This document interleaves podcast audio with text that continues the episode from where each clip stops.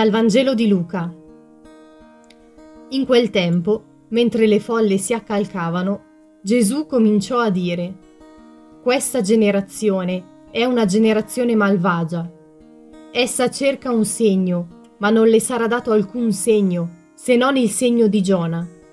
Poiché come Giona fu un segno per quelli di Ninive, così anche il figlio dell'uomo lo sarà per questa generazione.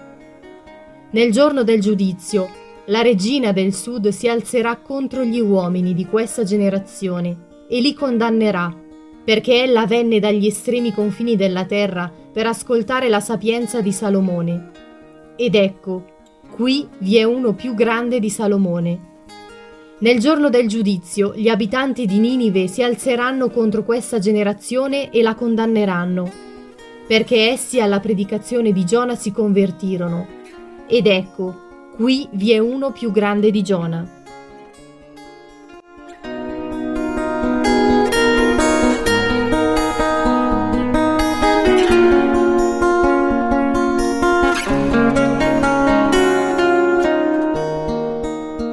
Orfana di padre a tre anni, ho sempre pensato che non fosse necessario un segno per credere in Dio.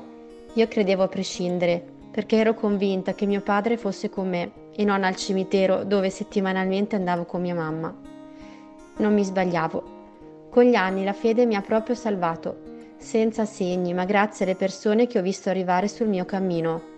Le suore della scuola primaria paritaria, il don del mio paese che mi ha proposto di iniziare a fare la catechista e l'animatrice al CRE, le amicizie belle costruite negli anni, il mio padre spirituale, il gruppo Samuele, la mia famiglia, mio marito, e ora i miei figli e tutte le belle persone che mi circondano. In un anno particolarmente difficile decisi di andare in vacanza con la mia amica in un pellegrinaggio. Difficilissimo per me che non cercavo segni. Mi sono svegliata all'alba per recarmi ai luoghi delle apparizioni e anche lì mi sono trovata immersa in una realtà per me estranea. Non ha detto forse Gesù che è sufficiente pregare nel silenzio della propria camera? Mi chiedevo, Certo, devo dire che ho incontrato persone con tanta sofferenza nel cuore e loro forse avevano bisogno di un solo segno per entrare dentro al mistero. Così, ora che sono mamma, insegno ai miei figli la fede, perché è un dono grande e spero che trasmettendola loro dalla più tenera età possa sostenerli, incoraggiarli e aprire i loro occhi alla bellezza di questo mondo. Oggi desidero parlare ai miei figli di Gesù e del suo messaggio di gioia piena.